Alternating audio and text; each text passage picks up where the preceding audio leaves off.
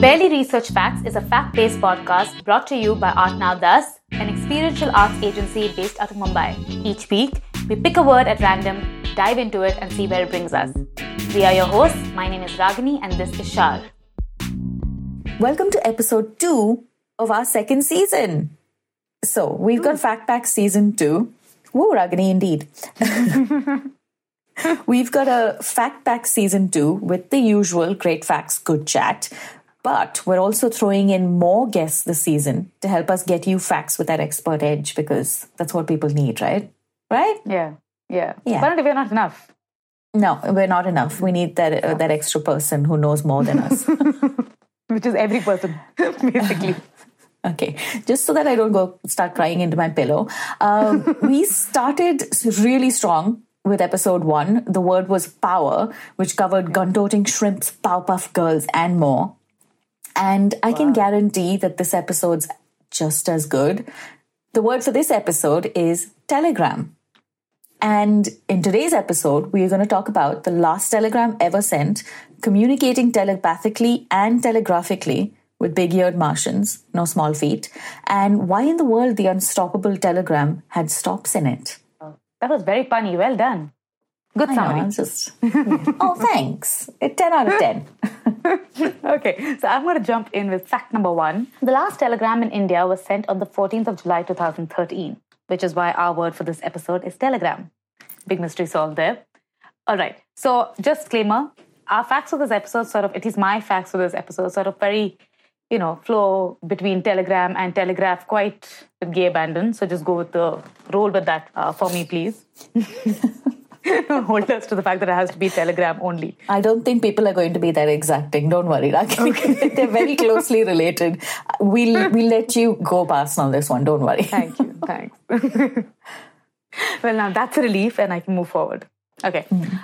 Now, the telegram was once, of course, a revolutionary means of messaging. It's clear that, however, that it no longer holds that stature. And you know that the whole story of just how the telegram went from being this amazing, you know, new means of like technology and messaging and communication to just being where it was when it finally shut down services in India, at least, is it's sweet and it's nostalgic and it's slightly heartbreaking, but it's also like um, I came across this article uh, in Open Magazine that was written in July 2013, which is when just when the telegram were uh, the telegraph services were shutting in India, and the article documents the final days of the Central Telegraph Office in Churchgate, Mumbai.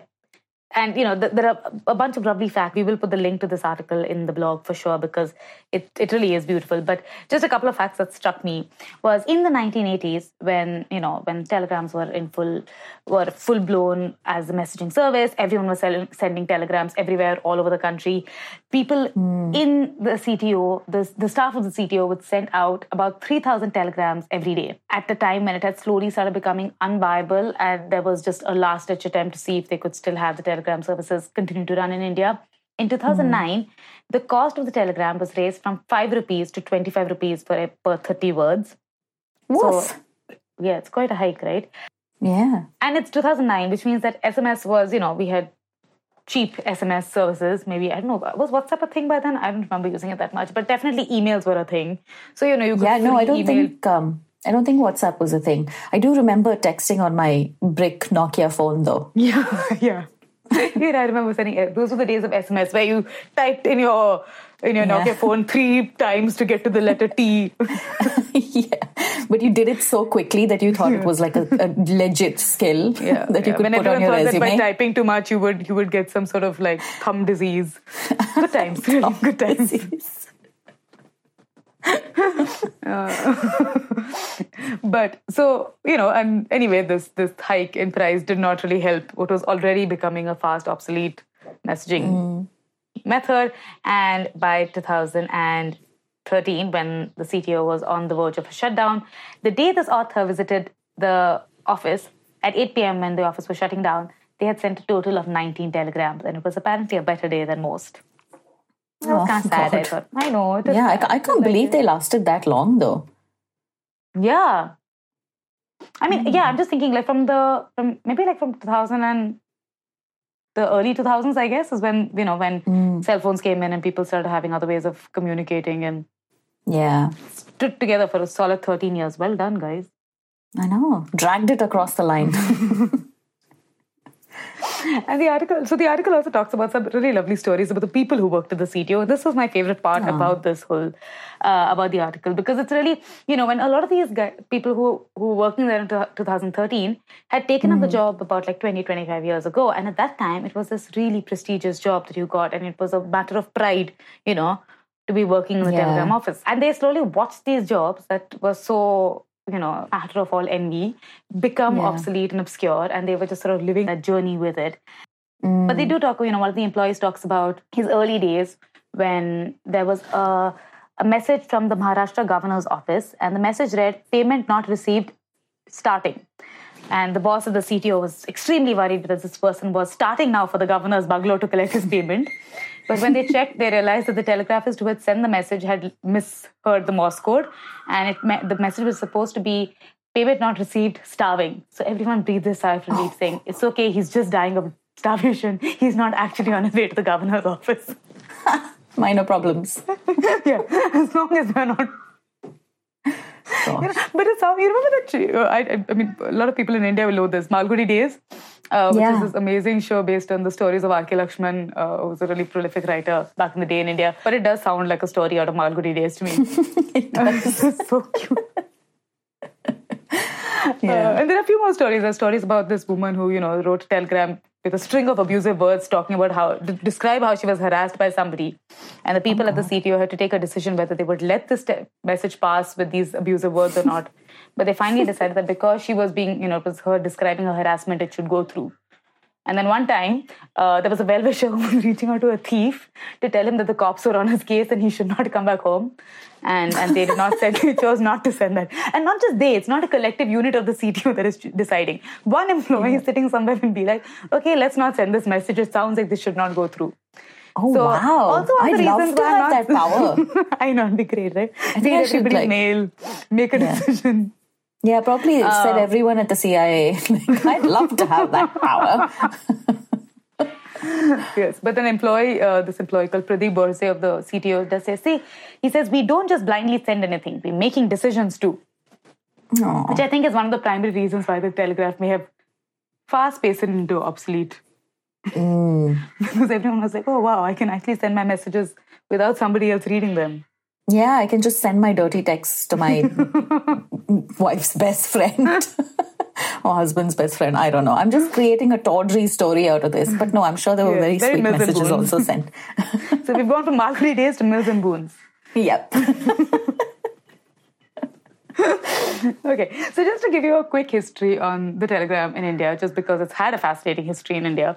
Uh, the first telegram chapter in India began in 1850 when the East India Company strung up the country's first 27 mile long telegraph line between Calcutta and Diamond Harbour, which is at the periphery of Calcutta. By 1865, there were 17,500 miles of telegraph lines, and by 1939, India's 100,000 miles of lines were carrying 17 million telegraphic messages a year. That's a lot. In 1870, submarine cables had been set up between India and Britain. Basically, you know, the officers sitting in London could pass messages and be in the know what was going on in the subcontinent here. And one of the first uses of the telegraph is recorded to be the carriage of the news of the fall of Rangoon in the Anglo-Burmese War, the Second Anglo-Burmese War, to Lord Dalhousie in Calcutta in 1852. Another really interesting story about the, the telegram and its uses is that apparently the squashing of the mutiny of 1857 can be attributed to the telegram. This is not 100% though, but the story does go that in, I mean, for those people who are not aware, in 1857,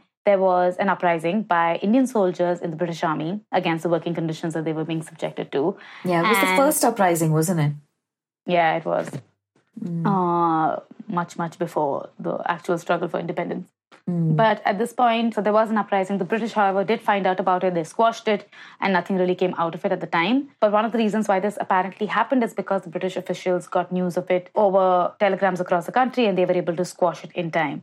Again, like I said, I do not really know if this happened 100%. Uh, the, the revolt and the squashing of the revolt definitely did, but the telegram might just be an unfortunate villain without really needing to be one in the story. It sounds like something plausible. Uh, very soon, though, there were there were telegrams going up and down India, and the Indians, the English alike just took to it, uh, and there were wires uh, going around the country, and uh, or tars as they are called in Hindi. Mm. The Hindi word for wire is tar, quite literally. So now, in 2013, when the telegram services were shutting in India, there were my, many people scrambling to be the last person to send a telegram ever. Many of them, ironically, doing it for the first times in their life.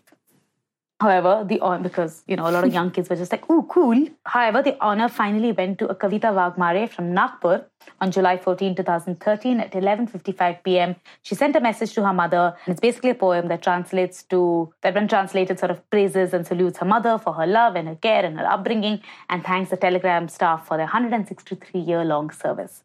We Aww. will put a picture of the last telegram ever sent to our show notes, obviously.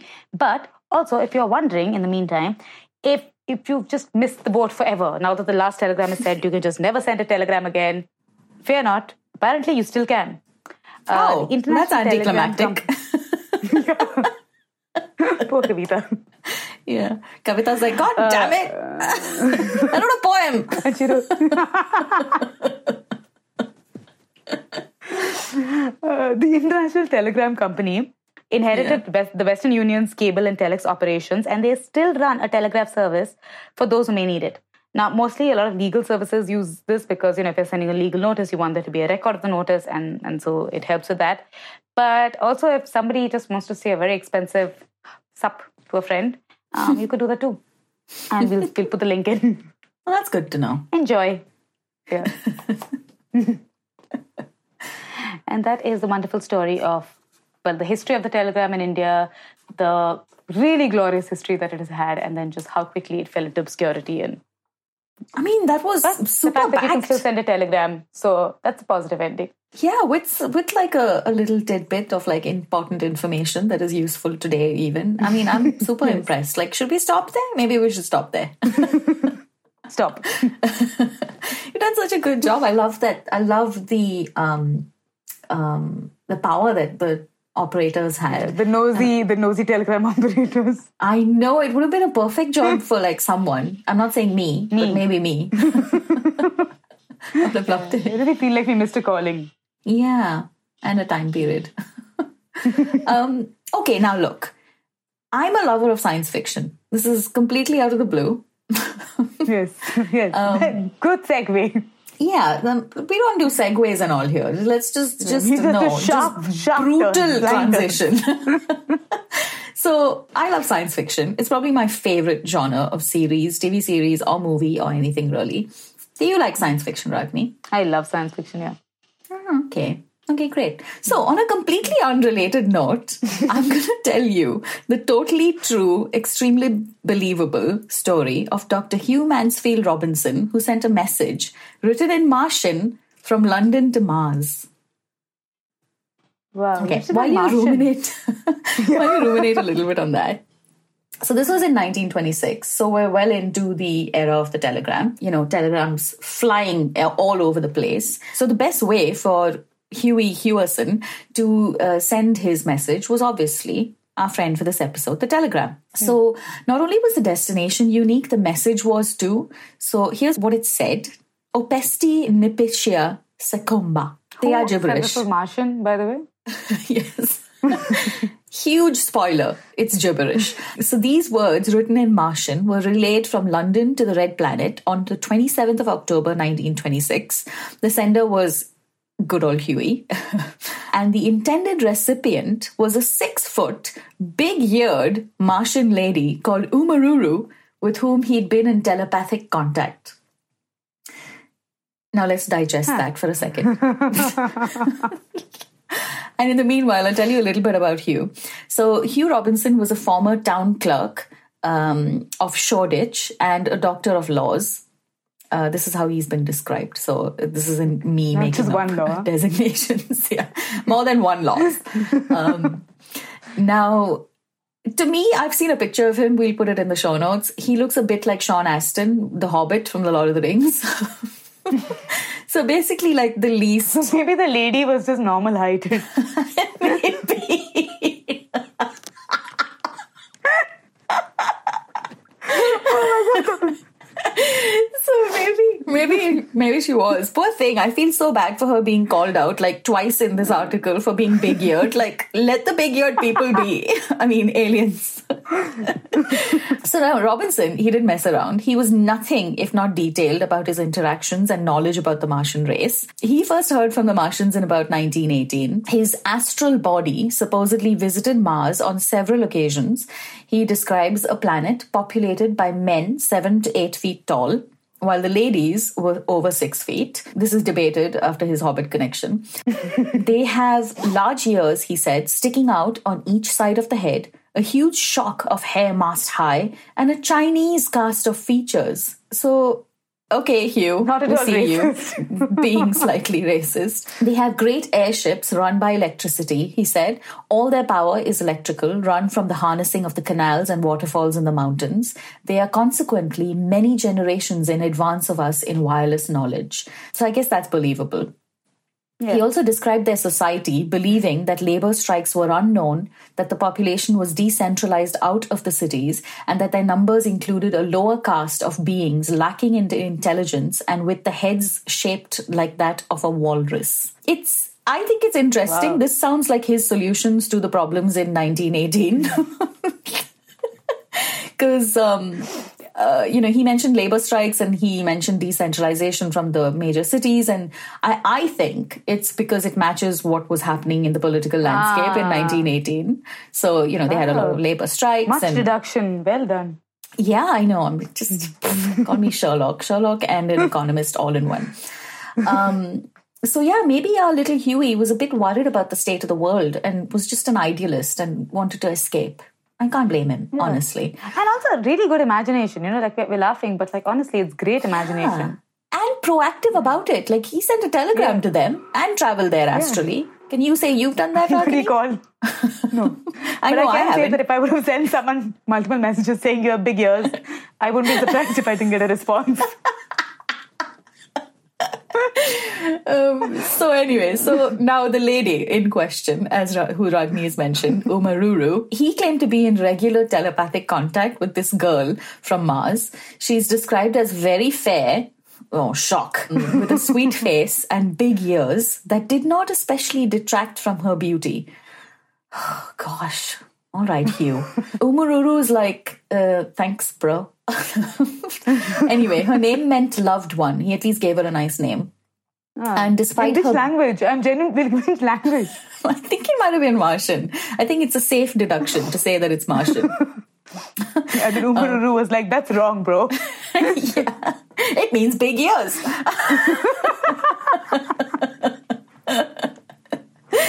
Um, so, despite her great big Argo years, she was a close friend of the director.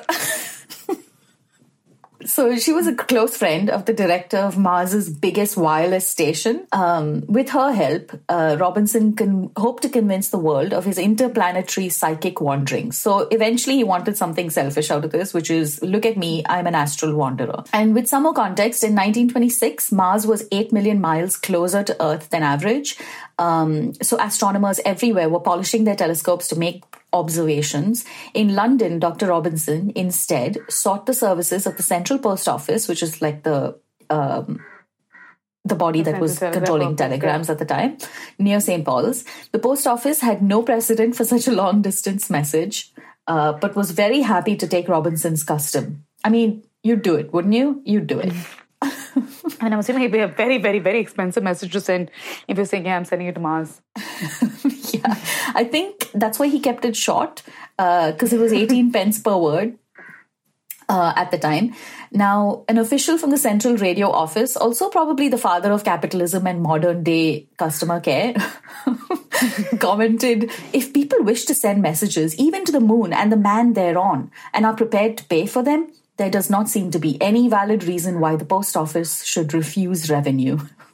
All right. Yes, okay. except for the fact that you can't actually deliver it. Yeah, it's, it's fine. Just give me your money. That, that's a um, small that's a small glitch in this problem. Nobody cares about that. We've sent it, Hugh. So Robinson was billed 18 pence per word. For the radio transmission, equivalent to the long distance ship rate, uh, which is what I'm assuming the telegraph operators scrambled around to figure out. So, alas, his pennies were wasted. Shock again. Um, a day later, the post office confirmed that no signals had been received that could have emanated from the red planet. Uh, and Robinson dismissed the negative result, obviously, claiming that other stations might yet receive something, and later saying, but never proving, that mysterious replies had been received. Few were convinced. Hmm. Uh, Robinson made a further attempt two years later during another close pass of Mars. This time, the message was Mar la oi da Earth, kom gamar, which, Ragini, what do you think it was? I think you're speaking fluent Martian. well done. yeah, you know, it's gibberish. Uh, so it's um, love to Mars from Earth. God is love. Again. Um, what if they don't believe in God? Yeah, I mean, I don't think Hugh really cared about the Martians per se. I mean, I think he just cared about, you know, conveying to the world that he was communicating with them. He they could have been saying something completely different, like please turn off your telegrams. They're just annoying. um, so again, no signal was received, at least not by radio. I'm advised by my telepathic friends on Mars that they did not receive our message owing to the layers of rarefied air made up Hugh. um, and this is this is this was covered by the press at the time and not just the british press they, like american press was ridiculing him as well so the pittsburgh post observed that the Quote, apparent failure of his attempt to communicate with Mars by radio early today did not discourage the psychic student, neither did the attitude of his wife, who sniffed at her husband's spiritual wanderings among the planets, accompanied by a Martian girlfriend with big ears, poor Umaruru. poor thing, dude. Nor the frankly skeptical attitude of the world in general, and men of science in particular. So they very kindly stated how he was persistent in his yeah not believed and persistent despite despite that so Robinson never gave up his quest to speak to the red planet. In 1929, he tried again using an ordinary wireless set augmented with a quote psychotelepathic motor meter. In 1930, he even founded a college of telepathy whose staff included a telepathic dog called Nell. um, who wants to bet that Nell was the only empo- employee? and then in 1933, he claimed to have recorded the voice of Cleopatra, now a jilted farmer's wife living in a glass house on Mars. Now, all jokes aside, clearly Hugh had some mental health issues, and we empathize with, you know, his um, his predicament. But you've got to say it's quite an interesting story. I want to end yeah. with uh, his rich fantasy life for sure. Yeah, bless him. And I want to end with his uh, a quote from his fiercest critic, his wife. After the 1928 attempt failed, she's quoted as saying, I don't know anything about this Mars affair. I've refused to have the experiments conducted in this house while I remain in it. I don't know whether anyone encouraged my husband, but there will be no more of that foolishness in this house. End quote. And that's the story of little old Hugh with his Martian girlfriend and his uh, gibberish telegrams. and his very angry wife. And his very angry wife. oh, stop. Come on, go with me on this. Come on. Stop. Stop. Oh, God. Stop. Sorry. Clearly, I lack the imagination that you had. Sorry. Stop. Yes, no, I don't want to. oh, okay, well. Okay, and the worst segue award goes to. Okay, so if, if you all didn't understand already, what we're trying to do is trying to introduce our next segment, which is where I explain how does stop become synonymous with telegrams world over. Mm. Oh, I want to know this. stop. this. Yeah. okay, so uh, this was literally the first thing I thought about when we decided this would be a word. And I was mm-hmm. like, oh, what do I think of when I think of telegrams? And I was like, oh, I think of stop. Okay, let's stop researching. No, that's not what I thought. I decided to go. So now, when Morse code was originally introduced, it had only capital letters and no punctuation. And at most times, it wasn't really much of a problem. But during the First World War, it was imperative that messages go through like precise and accurate, and there's just absolutely no room for misunderstanding because, needless to say, a misunderstood message could be fairly disastrous mm-hmm. in a mm-hmm. war-like situation. So the custom arose of using the word "stop" between sentences in military telegrams, so that any sort of vague phrases or ambiguous phrases would not be misinterpreted. The government began to employ it widely as a precaution against having messages sort of misunderstood. And apart from using just stop for a for a period or a, or a, full stop, they also started using words to indicate other punctuation. So you had they would spell out comma and apparently ah. colon and semicolon as well, which I find kind of I don't know. I can't get on board with you know needing to send the words colon and semicolon in a telegram. I barely yeah. send that in a text message now. I think they were more stringent about grammar at that probably. Who this yeah, you up. You up. and they would use the word query to to denote a question mark. Okay. So oh, all of this is actually going on. Yeah. yeah. query, comma, stop, I'm on board with. Colon, semicolon, I just don't see the point.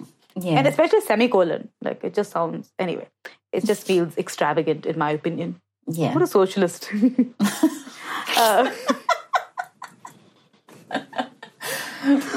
of all of these, though, the word stop uh, has come into the most widespread use. Even after punctuation was introduced and it was possible to send punctuation, people still continue to use stop fashionably as this thing that they did. And so then I was also thinking, I was like, okay, you know, like, I'm just like, oh, is stop the only thing I think about because I think in English and I only think of telegrams in English. But I was like, no, you know, when I think about it in India, when I've seen shows that have shown tele- or movies that have shown telegrams going even in India, even if the telegram is in Hindi, I've still heard stop. Oh, that's very so interesting. And turns out that apparently, even though the word stop is an English word, clearly, it seems to have stop as a punctuation seems to have come into general use in all languages that use telegraphing, uh, regardless of what the language is, mm. which I hmm. thought was really interesting. Yeah. So, regardless of what language you're sending a telegraph in, as long as you will use the word stop to denote a full stop. And See, noticeably, even though you don't need to, because there is punctuation yeah because yeah. you don't i mean it's not it's not um, surprising but it's not something you think of immediately i'd never thought of yeah. telegrams in hindi using the yeah. word stop hmm. yeah i've thought of telegrams a lot these last two weeks clearly I was just here researching Mars, and you're doing the actual, like, actual on research. ground. What was happening on Earth? Yeah. But you know what? Also, in, in context of what we were just talking about, about this, you know, this this lexicon that we have now because of texting, which is like, you know, just certain things like IRL for in real life or LOL mm. or whatever, like these things that have become like abbreviations that, have, that are so commonplace now but are unique to a texting yeah. culture. Apparently, the same thing happened with telegraphy. So, mm telegrams because they were priced by the word and brevity was obviously the order of the day and was important that you know messages be yeah. clear but short so you know which is why when we think of telegrams we think of this really terse messages with like stop every yeah. five words or something but turns out it was a so it there was this whole code language that came into use to make to make this more efficient. Oh, it wow. was a huge business opportunity because companies were publishing code books like and oh. selling them out so that people would.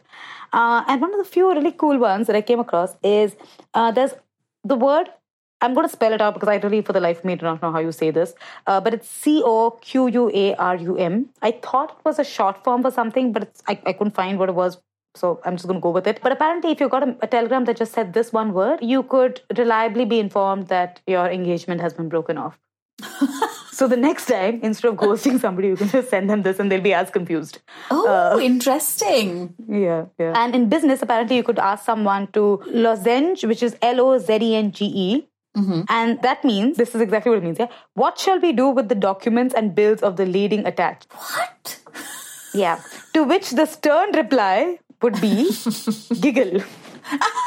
which would mean use your discretion as to the delivery of documents. Oh. Cute, wow. right? All right. So, with that, we've reached the end of this episode. I really hope you've enjoyed the episode. If you have, we would really appreciate it if you could go and rate us if you're listening to this on Spotify or iTunes. And if you really, really like the episode, then drop us a review. Maybe it helps us so much and we will be eternally grateful. Also, we have revamped our popular newsletter, which used to be a culture mailer that we sent out once a month. It's now a culture newsletter called Probably Relevant. It's free. It comes directly to your inboxes and it has a bunch of cool stuff that we come across world over across the internet. Also, a lot of stuff that we research for our episodes, but don't actually eventually make it to the final episode.